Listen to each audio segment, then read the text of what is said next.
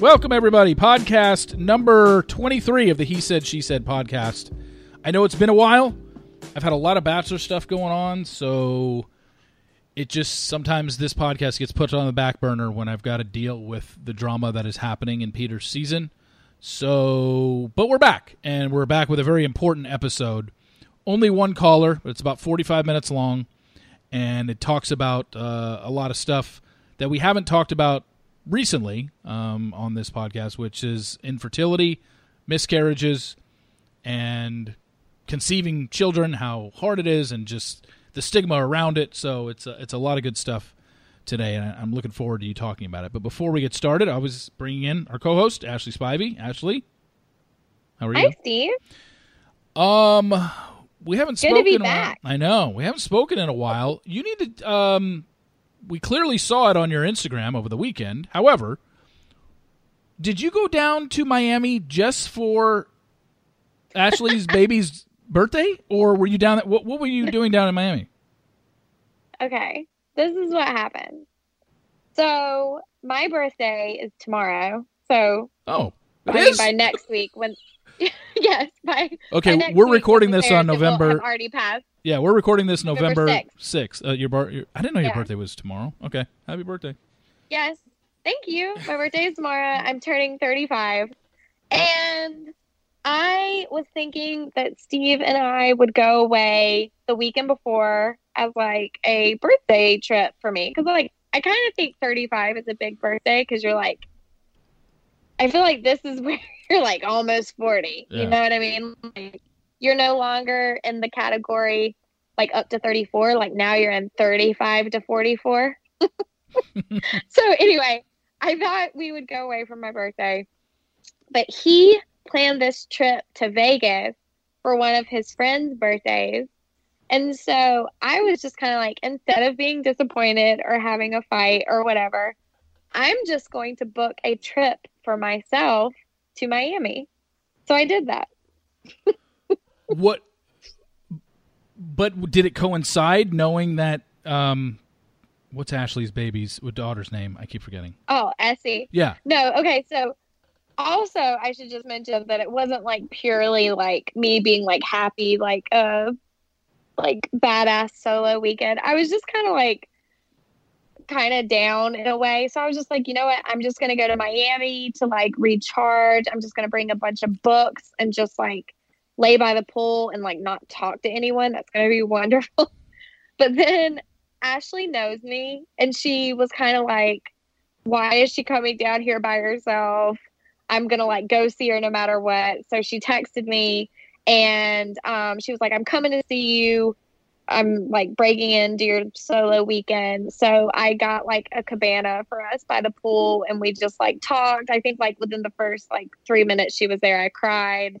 Um, but we just had like a good reconnecting session. And then she told me Essie's birthday was the next day. And she was like, but you totally don't have to come. Like, I know that was, would be annoying, but I like couldn't imagine missing it. So I went and like met all of her friends and got to see J P and Ford and Essie, and it was wonderful. Oh, okay. Yeah, I just didn't, I had no idea. Uh, I just saw the videos and I'm like, oh, Ashley's down in um, Miami, but I don't see Steve anywhere. And then, it, and then I think you did say on one of your stories that, well, it, it goes into actually what we were talking, what we end up talking about in today's call. Um, right. Your ovulation chart or your ovulation numbers were very high this weekend, and right, and your husband wasn't around. He was in Vegas. Well, and so that's something that we kind of figured out, is that when he was going to Vegas and I decided I was going to Miami, I looked at my ovulation chart and I was like, oh shit, like it's very close to like when I'm going to have high fertility. But I also didn't want to have him change his plans to come to Miami and then it not happen and then be that yeah. type of wife. So I was just like, let's just do what we can before the trip and we'll do what we can after. And I don't, that's the thing, is like, it just sucks. Like, these are the things that happen that you don't think of, like when you're thinking about getting pregnant before. Like, it's a lot of like scheduling and like, oh, just like unsexy behavior. I don't know. It's, uh... Yeah. No, I hear you. I mean, that's... It's fun to talk about. Well, not fun, but I mean, you'll hear about it. You'll hear about it on today's podcast. Uh, exactly. Yeah. You know, um, but yeah, like I said, it's been, it's been a while since we've done this, but uh, you know, we'll have another episode or two before the end of the calendar year. And then we'll come back strong in January and, uh, and, you know, try and stay on track with an episode every, every other Tuesday. So, but anyway, let's, uh, let's get started. Our caller today, actually, Jessica in Texas, actually is a repeat caller, our first repeat caller we've ever had, uh, with a completely different issue. I don't even know if you'll remember her first call from, it was like episode two or three. I certainly didn't remember it. Um, but she gives us an update on that and then gets into her infertility issues. So uh, let's get started with uh, episode number twenty-three. All right, let's bring in our caller. Her name is Jessica. She is in Texas. Jessica, thanks for joining us. Hi, guys. Hi, Jessica. It's good to talk to you again. Yes. Um, Jessica, you were a caller way back mm-hmm. many moons ago to the He Said, She Said podcast, I believe in episode two or three. Uh, can you tell us, refresh our memories? Well, mine mostly. Ashley seems to remember. Um, re- refresh my memory on what your situation was back then and just kind of give us an update on what's happened since. Well, at the time I had a friend who I was kind of going on the outs with, and um, I just felt like she wasn't fighting fair with me and just kind of taking those low blows because we weren't getting along at the time. And um, she had at some point said that I was promiscuous. She was friends with guys that were total F-boys. Like one of the guys had grabbed me by my ponytail and thrown me to the ground, and she was still friends with him. And I was just like, I did, like, and I just didn't understand why you'd want to be friends with somebody like that. And uh, it hurt my feelings that she like accused me of lying about these things because she thought I was lying about something else. And yeah, it was just kind of a rough relationship. So now um, I would say we're still friends, but we're definitely not best friends. Since then, I think we've gotten together one time. We went out to lunch to kind of clear the air. Um, we still text occasionally. And by occasionally, I mean like once every couple months, but for the most part, um, I think we just kind of both realized we were different people with different um, values and just like we weren't as compatible as friends as we originally thought. Hmm. Okay. So, honestly, but we're on good terms. We're just not best friends anymore. Okay. I think with me, with so many shows and, um, you know, talking to the to, to the callers of this show for the first time when we record, it's just Very, t- I remember certain things about certain calls, but names and what their story was, I could, I'll probably go over twenty-three episodes. Like I don't, I remember stories. I don't remember the names because, you know, as we've told our listeners, you know, probably half the names of the callers that we do, we, we make up anyway, because they don't want their real name out there. Um, so it's always tough to remember who said what and what the situation was, but hey, I'm glad that, uh, did Ashley and I help at least? Did we did we help yeah, in this situation? Yeah, it was really good advice, and I think a lot of it was just kind of uh, helpful just to say it out loud and process it and have an unbiased opinion. Well, that's good. Good to know. From what I can remember, I feel like y'all were kind of like on a natural evolution for it to kind of phase out anyway. Yeah, for sure. Okay. Well, you're back again. Here we are. twenty episodes later or so, and uh, you have uh, something you obviously want to talk about, so why don't you just get started and fill us in, and, um, and we'll kind of go from there. Yeah. So my husband and I have been married. This April will be four years, and for the last two years, we've been trying to get pregnant very unsuccessfully. So we've been going through this infertility journey, um, and it's been really hard. But when I saw Ashley post about her miscarriage, my heart just ached for her because I could only imagine. I don't know her story. I don't know what she's been going through. But I thought, you know, if and when she was ready to talk about that, I would be happy to kind of talk about what I've been through. And maybe girl to girl, we could kind of talk about these struggles that a lot of women go through trying to create their family. Yeah, um, you know. There was a while there where Ashley and I didn't do shows. Um, I think a lot of it had to do with, I mean, I had asked Ashley, you know, when you're ready to talk about it, I'm fine. Um, and we've done shows where we haven't addressed, you know, what, happened with you, Ashley, but um, I know that, you know, I had sent this caller to you and said, hey, do you want to talk about it? And you said, yeah. So um, by all means, you guys can have a discussion here. I can, I'll chime in when I feel I need to, but this is more for you guys. So uh, go ahead. I will uh, sit back and listen and learn. So I guess, Ashley, I don't know, have you and your husband been trying for a long time?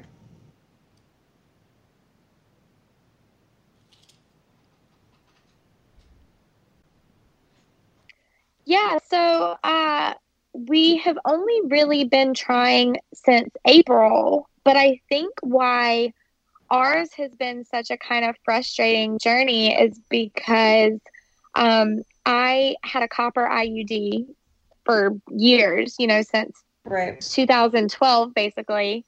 And um, I then took out my I U D because my best friend got pregnant and we always wanted to be pregnant at the same time. Yeah. So I took out my I U D. I got pregnant the next day. No way. Yes.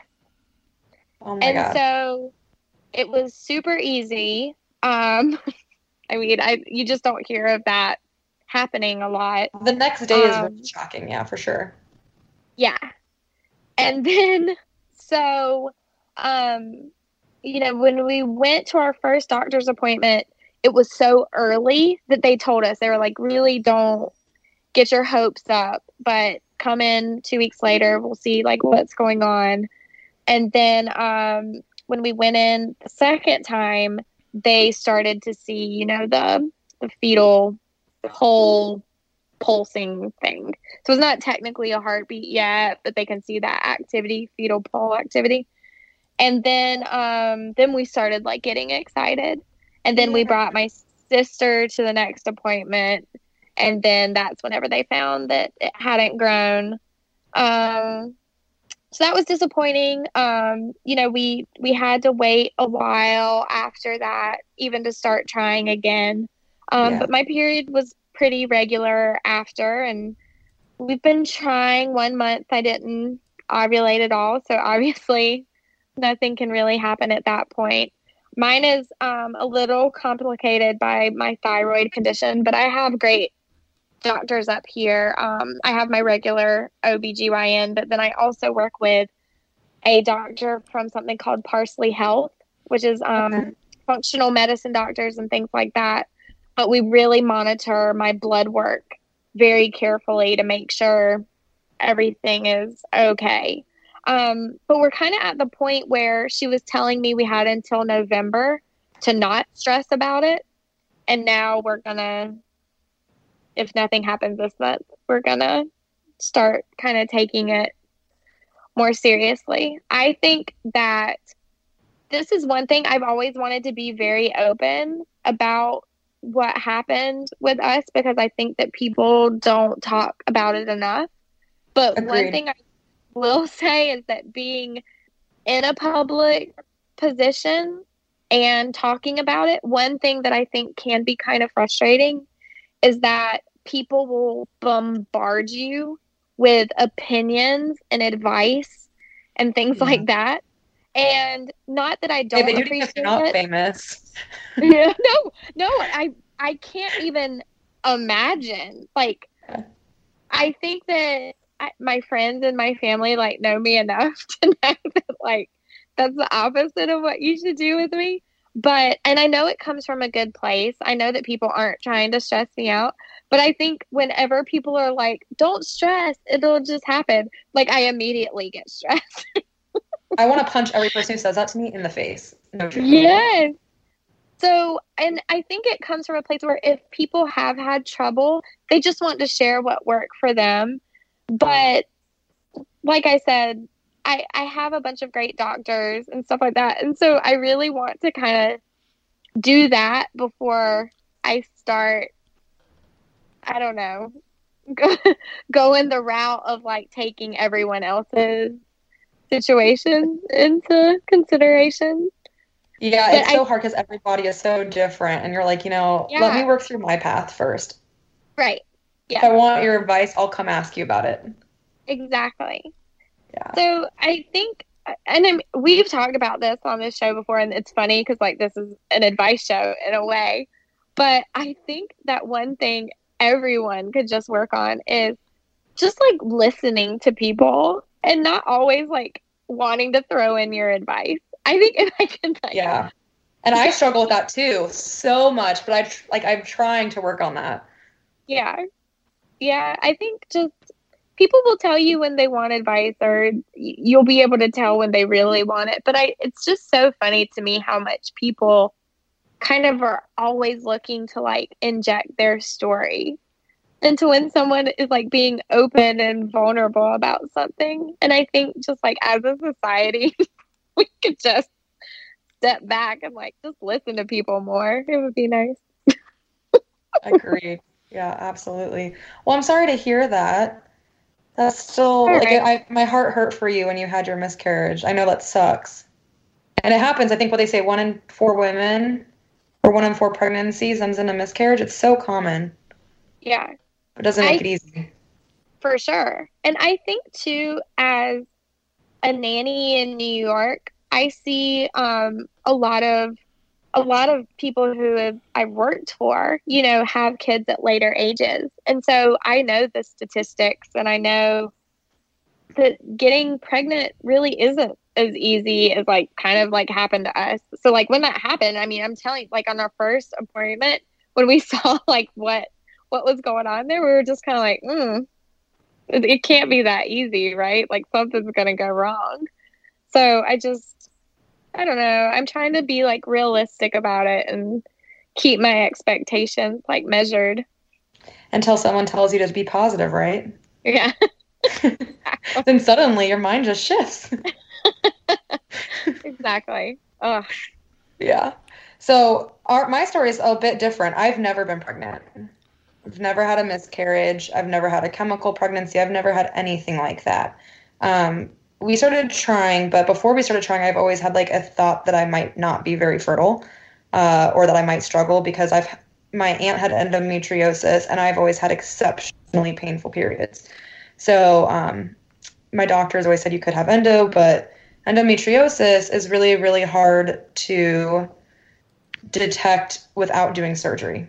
It's almost impossible to see if you even have it until they cut you open, which obviously if you're able to manage that pain with birth control or aspirin, any ibuprofen, anything like that, then they're not going to cut you open. So I didn't know for sure if I had it. Um, but we finally went off birth control because I was on it for like a decade, if not longer, because I just could not stand my periods without it. They were, were so bad. So I got off of the birth control, and the periods of course were terrible. Um, Steve, I don't know, how much do you know about endometriosis? Um, very little. I mean, I, I, I know it's um has to do with your insides, um, but that's that's about it. I don't, I don't, I don't know. I can't say I know about it. I can't say I know anyone who personally who has it. I think I know people like in inner circles that I've heard have it, but. Yeah, I, yeah. Don't, I don't know what it really consists of. Well, so what it is, is your uterus is kind of like, I like to think of it as like a little pocket of muscle, right? It's the tissue inside of your uterus is called, um, it's endometrium. When that tissue grows outside of your uterus, it's endometriosis. So I have endometriosis. Um, I found that out last July when I had surgery. So I have like lesions. They look like blood blisters, and they grow all over the inside of my pelvis, outside of my uterus, and that's endometriosis. What can cause and it? And I think, like, is is or is it not prevent? Like, if it's like hereditary or something, that can something cause you to get endometriosis? Endometriosis, yeah. So there's a couple theories out there. One is that it's just genetic. Um, because they do see a bit of a genetic lineage across this, like it's just how your genes are. Um, some of the theories is that as you have your period, naturally your tissue will flow out of your fallopian tubes, not just down your cervix. So as it goes into your pelvis, it can adhere to your pelvic wall and to different parts of your body, and that will start to form the lesions. But they don't really know. Mm. But it affects, I think, ten percent of women. Yeah. And the problem with diagnosing it, one, is, you know, that you can't find out about it except for surgery. But then also people minimize women's pain so much. And when people do have endometriosis, because they can't experience someone else's periods, they just think, oh, mine's particularly bad, or this is just how it's supposed to be. Like, you have painful cramps or like things like that. So there's just been like years of minimizing women's pain in terms right. of periods, that this hasn't been like a widely accepted type of thing for so long. Mm. Right. So if you have, endo- and I'm actually fairly lucky. If you have endometriosis, yeah. it doesn't mean you can't have children, right? No. In okay. fact, a lot of women have endometriosis and conceive just fine. Okay.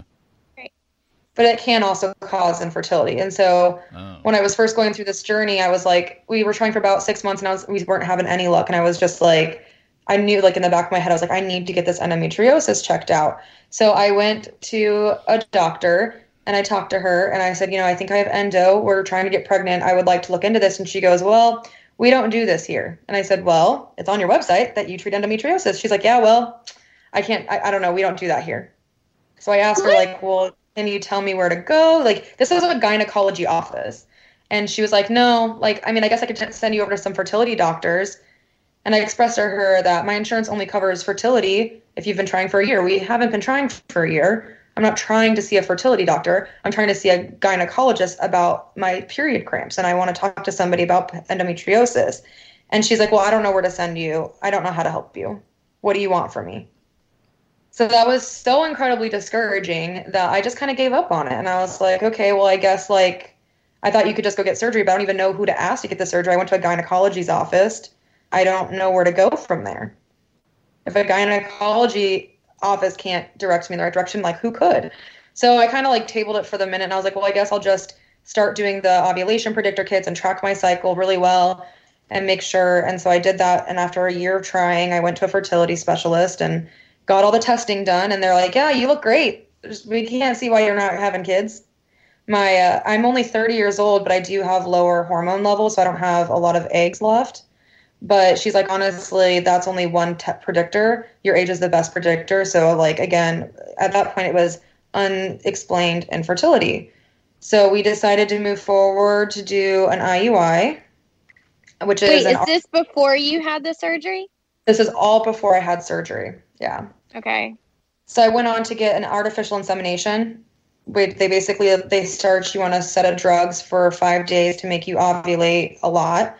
I had two follicles, one on each ovary, and then they give you a shot of H C G, which makes you um, just ovulate at a very specific time. And then they go in and they put a catheter in your cervix and block it off and shove the semen tubey thingy into your cervix, into your uterus, and squirt his little bad boys in there. And in theory, you could get pregnant. Hmm. Yeah. What do you know the success rates for an I U I? I think for someone with, they say, I think that's like thirty percent over the course of three tries. Yeah. I think. I'm not one hundred percent certain, but it really depends on your the reason you're having infertility issues. But right. while I was going through all this, I mean, for one, my anxiety and depression had skyrocketed through the roof. For uh, sure. And then I just, every little ache or pain I had, I thought I was having an ectopic pregnancy. Because with anybody who has infertility, anybody who has endometriosis, your likelihood of having an ectopic pregnancy is significantly higher. So I was constantly scared that, like, even if I got pregnant, it wasn't going to be in the right place, and that it was going to kill, like, hurt. It could kill me. It could make me bleed out, and like, just so concerned about that. So at that point, I decided to take a step back and um, look more into this endometriosis. And that's when I found a Facebook group called Nancy's Nook, which is a nurse who has endometriosis, who has this Facebook group that is only full of literary articles about endometriosis. And she has um, a list of surgeons that have really good outcomes who are using the best known technology for endometriosis. So I found a surgeon on that list and I got an appointment. And two months later, I was able to get my surgery. So in the meantime, I just kind of took a break because fertility is exhausting. Um, I mean, my depression had gotten so bad. I mean, I had to, I think I quadrupled my antidepressant dose. I was having anxiety attacks almost daily. it was just like, I just needed that break. And after that break, I've been so much stronger and better. And I think it was like probably the best decision I ever made. For sure. So the surgery, um, they did it robotically. They did like a laparoscopic sort of surgery. They like cut me open. And then when they went inside, they found that I had stage three endometriosis. So they typically have four stages. Sometimes you'll hear about a fifth stage. Um, so that just kind of means you have a lot of lesions. I think I had like fourteen or fifteen lesions. Wow. With scar tissue. And so they told me they had to basically scrape the entire inside of my pelvis off. So my pelvic wall, it was on my ligaments, it was on my uterus, it was on in my cul-de-sacs. So it was all over the inside of my body. hmm. And that was actually not a bad case, because some people will have to have bowel extractions or bowel, I forgot what that's called, where they like take out part of your bowel and then sew back together, because endometriosis can adhere to your colon and grow into your colon and call an obs- cause an obstruction. It can grow wow. in your bladder, um, your liver. It can grow in your gallbladder. They had actually told me that they were going to prepare me for an appendectomy just in case. Um, so yeah, it, like I think that when people hear endometriosis, like, oh yeah, you have slightly p- painful periods. Like it can cause your entire uterus to adhere to the pelvic wall. So as it moves and grows during your cycle, it can like, it feels like it's tearing. Like it doesn't feel good. When, when was your surgery? In July. Okay. Five months ago. And you felt so, a lot I'm, better since then?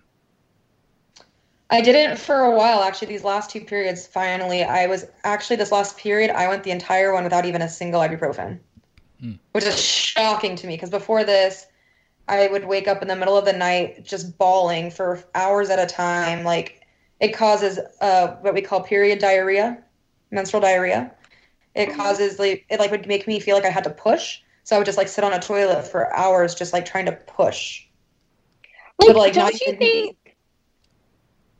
Don't you think that's so crazy though? That like more doctors weren't pushing you to like check out this surgery.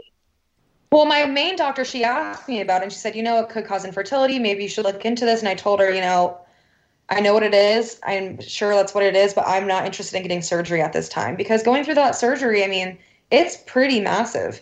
My recovery right. was two weeks. I yeah. spent an entire week home, stuck on a couch, where my husband had to miss multiple days because I couldn't sit up by myself. I couldn't get out of bed by myself. I mean, that's not something I voluntarily wanted to do until I was really sure it was going to help me. Because my idea was if I could get pregnant, I wouldn't be in pain through the pregnancy, for this specifically. And then once I was done being pregnant, I would just go right back on birth control. And yeah. I But I didn't, once I realized getting pregnant was going to be difficult, I just kept telling my husband, I can't do years of these periods. Right. I can't live through this pain consistently like this. Yeah. It's too much.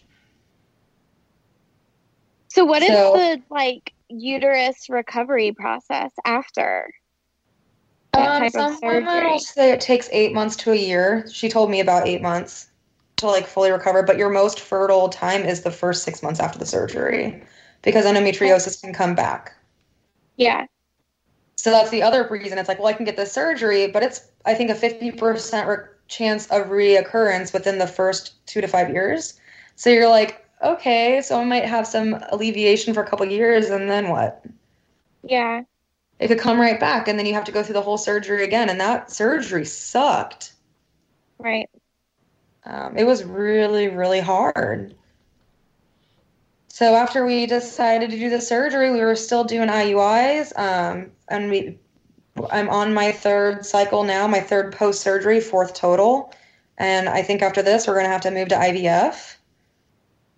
I mean, I switched jobs at my current company to help with this. My husband left our company and went to another company just to get fertility coverage. Um, I've definitely had some friendships get strengthened, other ones not so much. Um, but now I think we're in a really good place. But uh, yeah, like I think going through all of that has been super hard. And I think a lot of a lot of people, I think when they're like, oh, you know, you just keep trying, just have more sex. Like they don't realize all of this that's going behind it. Like just have more sex is easy for you to say. You're not the one who has painful intercourse. You're not the one who's like, oh, just keep trying. Eventually it'll happen. You're not the one who's up for four hours in the middle of the night screaming because your periods are killing you in right. pain. Like, so I think like those comments were just so hard. And I mean, I was getting it from my brother and my sister-in-law, and it's like, I get it. You guys could just have sex and have a baby, but that's just not the case for everyone. Right. I think also it's important to stress that, like, when you're having sex for this reason, it's not fun. It's like scheduling sex is not a romantic or sexy thing. It's like, hey, like, should we do it now? And then there's pressure. Yeah. You know, and I will say, though, my husband and I have been really great. I think there's only been like two or three times where it felt like a prescription, you know? Yeah. Like it was homework. For the most part, we do a pretty good job of like keeping it romantic and exciting. It's like, I'm just like, hey, honey, by the way, this day and this day, we got to have sex. And that's at the end of it. We come home, we do our thing, and it's great. Yeah. It's not any different. Well, well, I mean, maybe this is like too much information or whatever. Probably Steve will hate that I'm telling this story. But I was just in Miami, you know, and I had like my highest fertility day the last day I was in Miami. And so we would be able to see each other and have sex normally, except for when I was coming home the next day, I had to work that night. And like, by the time I get off work, it's like eleven. And so we wouldn't normally yeah. see each other. So I'm like, hey, can you like work from home? So in that hour before I have to go to work, we can like have sex. Have sex. Yep. Yes. So that's the thing. It's just like that, that type of thing like sucks. Like, we're oh my just gosh. Like, gotta do it now. So it was my husband's first week of work at his new job, and we had to do an I U I. So I needed his, I needed his sperm. And he was like, I'm not, but Mike, I can't bring the sperm into the office until seven thirty. He has to leave for work at six. And from the time he goes in the little cup at home, I am supposed to get it to the doctors within that hour. So there's this big time. I'm like, hey, so there's an hour and a half between the earliest I can get them there when you need to leave for work. And like, I call it the white, the white bag society, because every person in there with a white bag, you know what's in that bag. Yeah. So like, not only it's like, okay, like you're not allowed to use lube. So you have to get them off into this little cup and then like put it in the bag, date it. And then you go in like into the doctor's office and like have to hand it to this lady. Like, talk about romance. Yeah. Uh, yeah. It's like so awkward. And you can do it in the office, but like, honestly, I think he's much more comfortable just doing all that at home. Yeah, that's even more awkward. Oh, yeah. It's like, yeah. And like, we're really lucky that we don't have, because some people, they struggle on both sides. For us, my husband's got super sperm. I mean, like, they say you need like twelve million healthy sperm. He's got like one hundred thirty million wow. healthy sperm. I'm like, and they're like ninety-eight percent mortality. And I'm just like, damn, honey. Well, clearly you're not the issue. He's like sperm king. Right? His sperm are through the roof. And so, yeah, and it's kind of, so with endometriosis, one of the theories is that all the swelling that goes on inside of your pelvis, it squeezes your fallopian tubes and it kills off the cilia that would normally be used to push your eggs from your ovaries into your uterus. And so that's one of the reasons that, like, there's no way to really see that. I didn't have any endometriosis on my ovaries or on my fallopian tubes, but they still don't have any way to know if my fallopian tubes are damaged. They're not blocked because they've checked that twice. There's some, because part of the screening when you go through infertility is they block off your cervix and flush your uterus with dye, and then they take an x-ray to see if the dye made it through your fallopian tubes into your pelvis. And then when I had surgery, they did the same thing, but they were they had me open so they could just see the dye flowing out of my fallopian tubes. So knowing that both of those are open is good, but that doesn't mean they're functioning. Right. So that's one of the tests they do. You know, they test your progesterone. They test all of your hormone levels. They um, check to make sure you're ovulating normally. I don't have any cysts. I don't have any fibroids. I don't have anything like that. Um, I always seem to ovulate. My, my, my cycle is exceptionally regular. I've never missed a period, never missed an ovulation. So that's all good, but it also is like, well, there's nothing obviously wrong with me that explains why we're struggling so much to get pregnant. I'm a healthy B M I. I don't smoke. I actually recently gave up drinking. altogether, which was the hardest thing ever because I love a glass of wine with dinner. Love. But I, you know, I could give up beer and spirits all day. But, man, when I see a glass of red wine, like, I drool. Yeah. Hmm. Uh. So I'm going to sound either really smart or really dumb here. Okay. I U I versus I V F. Isn't yes. I V F done outside the body and then inserted into the woman? Like Petri dish style? Isn't yes. that I U I? So, yes. Yes. You got Point it. Point for so Steve. I, yay. I knew something.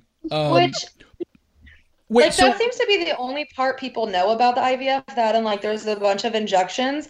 But I was recently looking into this because that's our next step. But you actually go on like a birth control or like a hormone suppression for three to six weeks. Some doctors only do one to four weeks. It just depends on the doctor and their special chemical concoction. But they basically suppress everything for a while. And then they do all the injections. And you have to go in every other day for blood work and an ultrasound for about two weeks until they decide you're ready. And then they knock you out and to go in and extract those follic- those eggs out of your follicles. So they, they're yeah. trying to make your ovaries each produce as many follicles as possible. So they could get thirty, forty eggs when normally you only produce one. Mm. Yeah. And, and, so and I, they have to like monitor because your ovaries can burst oh. because they're overstimulating them so much. So I U I is his sperm, but you don't have to do your eggs, taking your eggs outside of your body. It's just his sperm being injected into you, no. just not through. So they medically, uh, in, like they they do medically stimulate your ovaries. They can do it with injections or oral medications. I respond really well to the meds, so I've only done orals. But they're just trying to get two, at most three follicles. If you have too many follicles, they'll cancel the cycle because you're too high risk for multiples. Because the goal is always one healthy baby, not octomom. Yeah. Right. I don't know if you guys heard about that, but the mom who had eight babies via I V F. Oh yeah. Yeah. My, I, I know someone. I know someone who was I V F, and you know, I know this isn't for everybody, but they've had, um, and I know I V Fs are done in, you know, tries. You get like three tries, and you don't get your money back if it doesn't go through. They got three children all on their first try. I mean, good for them. Yeah. Um, it's not, but that's. I know that's not normal at all. That's probably triplet. No. Three different times they oh, okay. did I V F, they got they it, oh, okay. it, it took on the first try. They didn't have to they didn't have a failure and then say, okay, try number two. But yeah, they had three kids, um, right? You know, every other year for three years, uh, and they and using I V F and got it on the uh, on the first try. Yeah, and I'm no doctor by no means, so like this is only my understanding from everything that I've learned. So I may not always be a hundred percent accurate.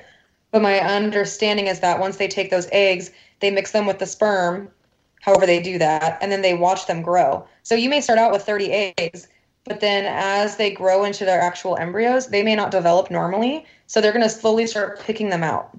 So at the end of it, when you actually have viable embryos, you may only have six. Mm. So they freeze them, and they'll only usually implant one or two at a time, hoping that one or both of them will stick.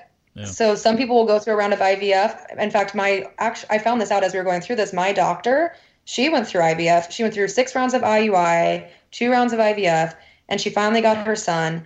Um, but the first time they did it, she didn't even respond to the meds, so she didn't get any follicles, so they canceled the cycle. The second time, they only got four eggs. Wow. And that's so devastating when you're going through all of this, and they only get four eggs, and you're like, okay, well, how many of these are actually going to make it to an embryo? And for her, none.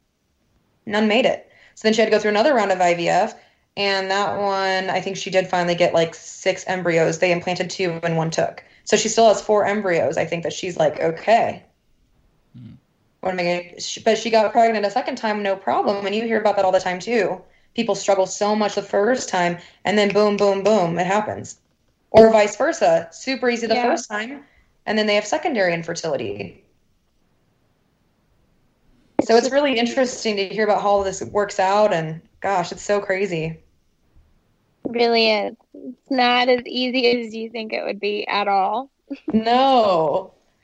And I mean, just, so when I was first starting to deal with this infertility stuff, I was, so I'm an engineer and I work in the field a lot, in oil refineries type environments, and I was concerned about all the chemical exposure I was around, even though it wasn't high enough to be recordable because we have gas monitors and whatnot.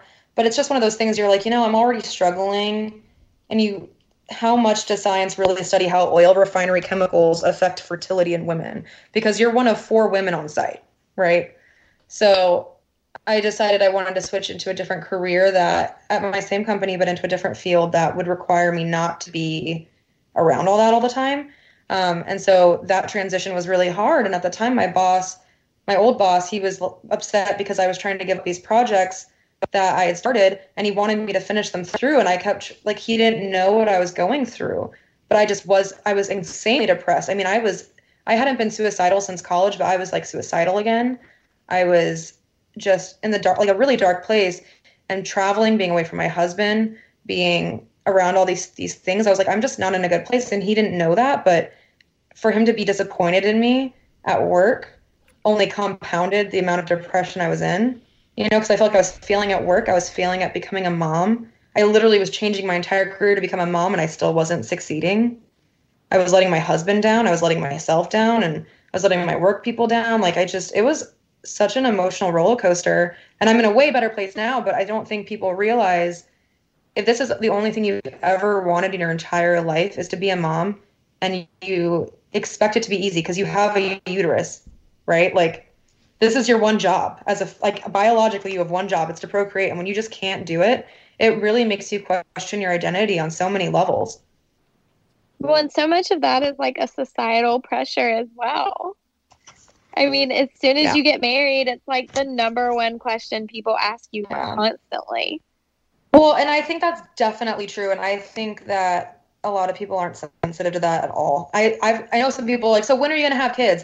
I really don't like that question. I definitely don't ask people I don't know. For my friends, I ask, hey, have you guys talked about starting a family? And I hate that too, because you and your husband are a family. I ask, like, have you have you guys decided if you want to have kids? Is this something right. you want to do? Because I think it's really dumb for people just to assume everybody wants to have kids. Yeah.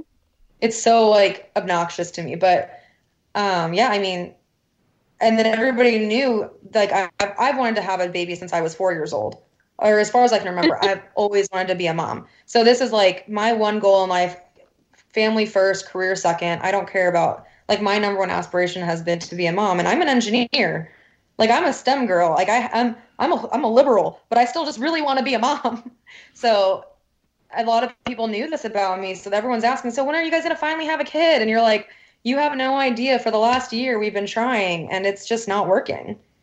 And, I mean, I had a guy on my Facebook page ask me when I post a picture of me, he's like, so when are you going to have some of your own? And you're just kind of like, well, thanks for asking. I'm actually getting surgery pretty soon. Hopefully that helps us do that. Like, it just becomes really yeah. awkward. Like, how do you answer that question? Because I don't like to lie either. Yeah. I mean, I even think that's something that I I was just talking to my mom about this, where I think it'll be really hard for me if I'm not able to have my own kids. But at the same time, like, my job for so long has been taking care of other kids. So if I have to adopt, I think I'll be okay with it, because I love Burley so much and he's not mine. So I figure if I can love him that much, I could love another kid that much. Ashley, so, Ashley, have you guys talked? Have you guys talked about, um, you know, whatever? If you don't get pregnant any times, have you set a uh, a time where, okay, if I'm not pregnant by X amount of time, then we we're going to try different avenues, either adoption or is I V F something that you guys would be interested in, or you guys not, or you don't know, you haven't decided that yet? Um, you know, I have like. I personally have conflicting, like, I know that Steve really wants his own child, so I think I would do it a couple of times for him, but at the same at the same time for me, I just know that, like, I I don't know. I I just I feel like there are so many kids out there who need homes that I almost would rather save our money and put it towards a kid who needs a home. I, does that sound weird? Because no, and in fact, know. that's exactly what I used to think too. In fact, I always said I would never do I V F. I would always just adopt. And I've had people say, well, you can always just adopt.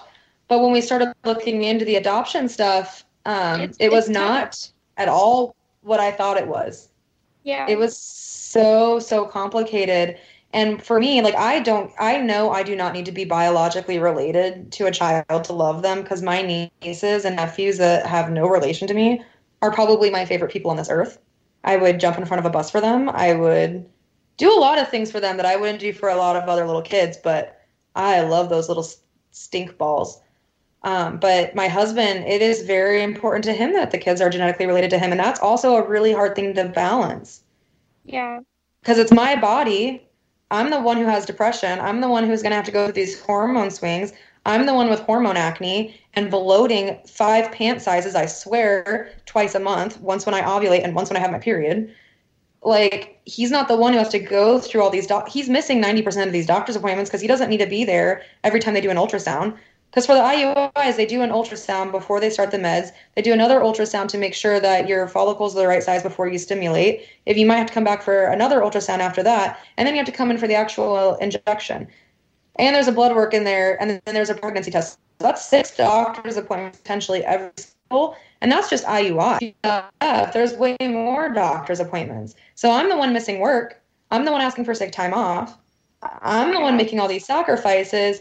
So it's kind of, it's like, am I willing to put myself through this because you want a kid that's biologically related to you?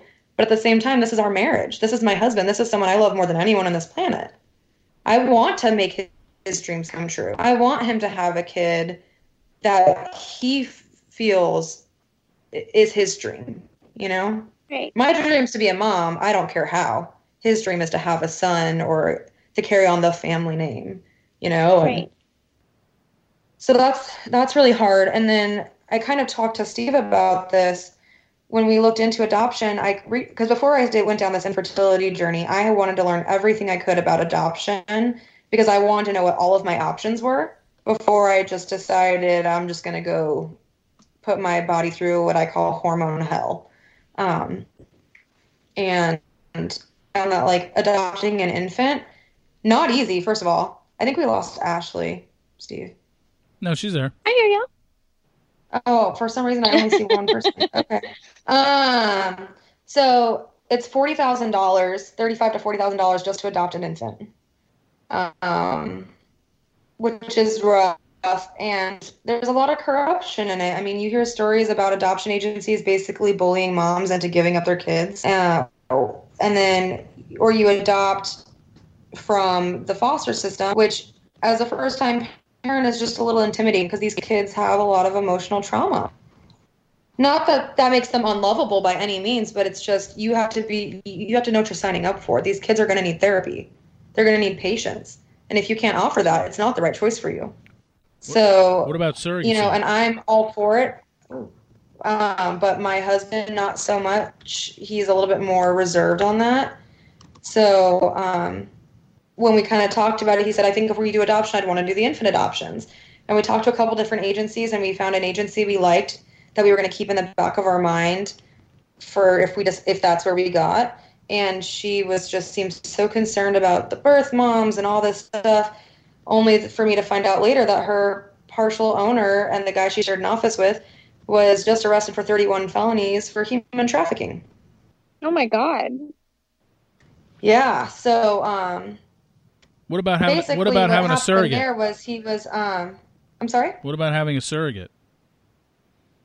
So to get a surrogate, you have to pay for the I V F to extract your eggs and do all of that, but then you also have to pay the surrogate like sixty thousand dollars to have your baby. So a round of I U I can cost anywhere from six hundred to two thousand dollars. A round of I V F twenty to thirty thousand dollars. Um, a surrogate costs sixty thousand on top of the cost of I V F. Adoption of an infant is forty thousand dollars. So, moral of the story is if you can't have kids naturally, you better be rich. Yeah. So I, knew, yeah. I knew it wasn't like, I knew it wasn't cheap to adopt. Yeah, I knew I knew that.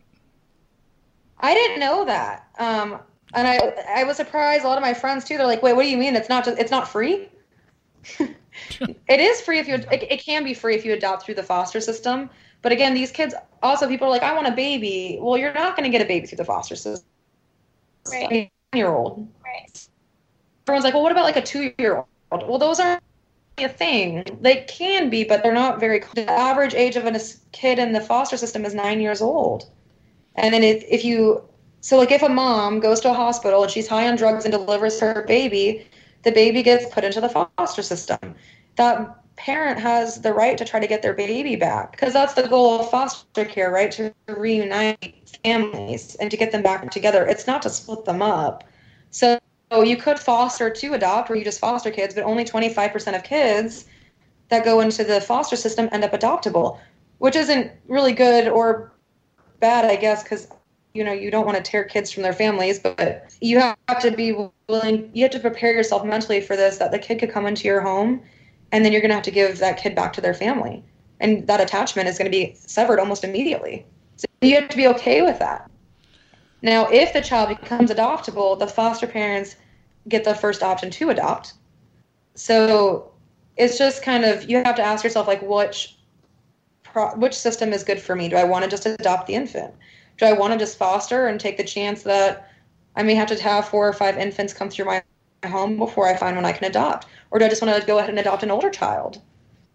There are um, a lot of companies have adoption reimbursements. A lot of com- not all of them, but some. A lot of companies, most companies don't, but some companies do have fertility coverage. Uh, there is a state, a, like a federal. reimbursement for adoption costs, but it's only, I think, about fifteen thousand dollars.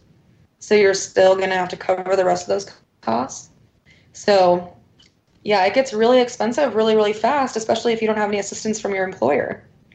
And most people don't just have, like, you know, one hundred thousand dollars lying around to just do whatever they feel. It's true.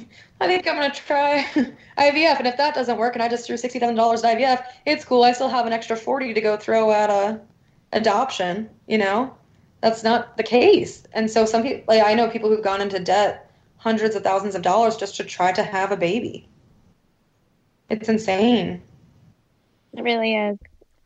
Yeah, I mean, this is um, it's a hell of a discussion. We covered a lot of topics today. Um, uh, but, Jessica, I think... Um, yeah.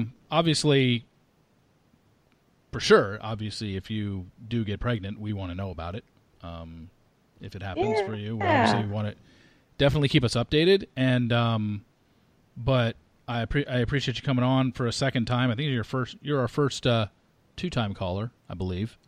And oh, yeah. uh, thank you so much uh, for coming on and sharing this, and, you know, keep our fingers crossed for you as well.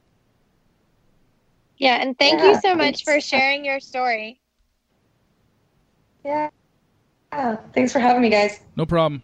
Thanks, Jessica. So thanks to Jessica uh, for coming on and sharing that with us. Um, you know, I'm sure I'm sure pl- plenty of people listening have had trouble conceiving, I'm sure. Um, and, you know, it's it's a taboo topic. Not everybody can openly talk about stuff like this. I'm glad that we can. And Ashley, I'm glad you shared uh, the stuff that you did um, in regards to what you went through and your future plans of what, you know, where you're at with, with everything and what you, what your options are and what you're more interested in, because I don't know if anybody knew that. Yeah. I mean, I think that it is important that we all talk more about it, because I think the reason why it is such a taboo topic is because people have just been like suffering in silence for so long, and we've been told that like you shouldn't be talking about this stuff, that you should only be talking about like happy, easy pregnancy stuff. And I mean, just the fact of the matter is it's not that easy and it's not that happy, and more people need to be honest about it so that when people are going to try, they don't think it's that easy anymore. And they know that like there are things that can go wrong, and you don't put all the blame on yourself. And that's the thing of people just don't think, like if you have a miscarriage, people don't think you should announce that you had one? Is that the like? Is that what they're trying to not talk about? I think a lot of times people just don't want to hear about sad or bad things. Oh, you okay. know, I mean, it's the reason why a lot of people keep depression to themselves for the same reason. Is that we're we're kind of made to think that in society you can only be optimistic and happy and all these things, that there's like no place for these sad or tragic moments. And I don't know. I, I just think that's really sad that people have been suffering with that type of situation for so long. Yeah. But I also think too, like part of me even thinks that like we need to make it okay. Whereas if we can't become mothers naturally, we need to figure out like a better way to frame ourselves, because like that's not the only things we can do in life. You don't have to be a biological mother or a mother at all to be happy. And I don't know, you know, I, I think I'm really early in this journey. So I, I think I'm, I have like a different mindset right now. And while it does make me extremely sad, I also hope that like, this isn't going to ruin my life. Do you know what I mean? Yeah. Does that sound weird? No. Um, Well, you know, like like Jessica was saying, like her biggest thing in life was she wanted to be a mother, and she's like she feels that she's failing as a person because she can't do that right now, which is and that makes me sad. Yeah, it's a hard it's a hard thing to hear, and it's a hard and it's almost like, God, don't be so hard on yourself. Just because it's it's not like you're purposely trying not to have a child. Like you're trying, just sometimes things don't work right. It's not easy, like we've said. It's just, you know, but I, I, but I understand, you know, you tell her like, hey, don't be so hard on yourself, but I understand why, you know, it is sad. And she feels maybe she's let people down, even though she shouldn't. I get why she says she does. Yeah. And you just don't want anybody to go through that. I mean, that's just, it's awful. Um, anyway. Uh, I'm glad we talked about it. Uh, this was uh, the first episode we've done in a while, so thank you. We're we should be back on track. Um, obviously, with the holidays coming up, um, probably only have what's today? You know, mid early November, uh, maybe two episodes the rest of the calendar year, and then hopefully once we start back up in January and the Bachelor's back on and whatever, um, it'll be, you know, every two weeks like we like we were usually doing it. So.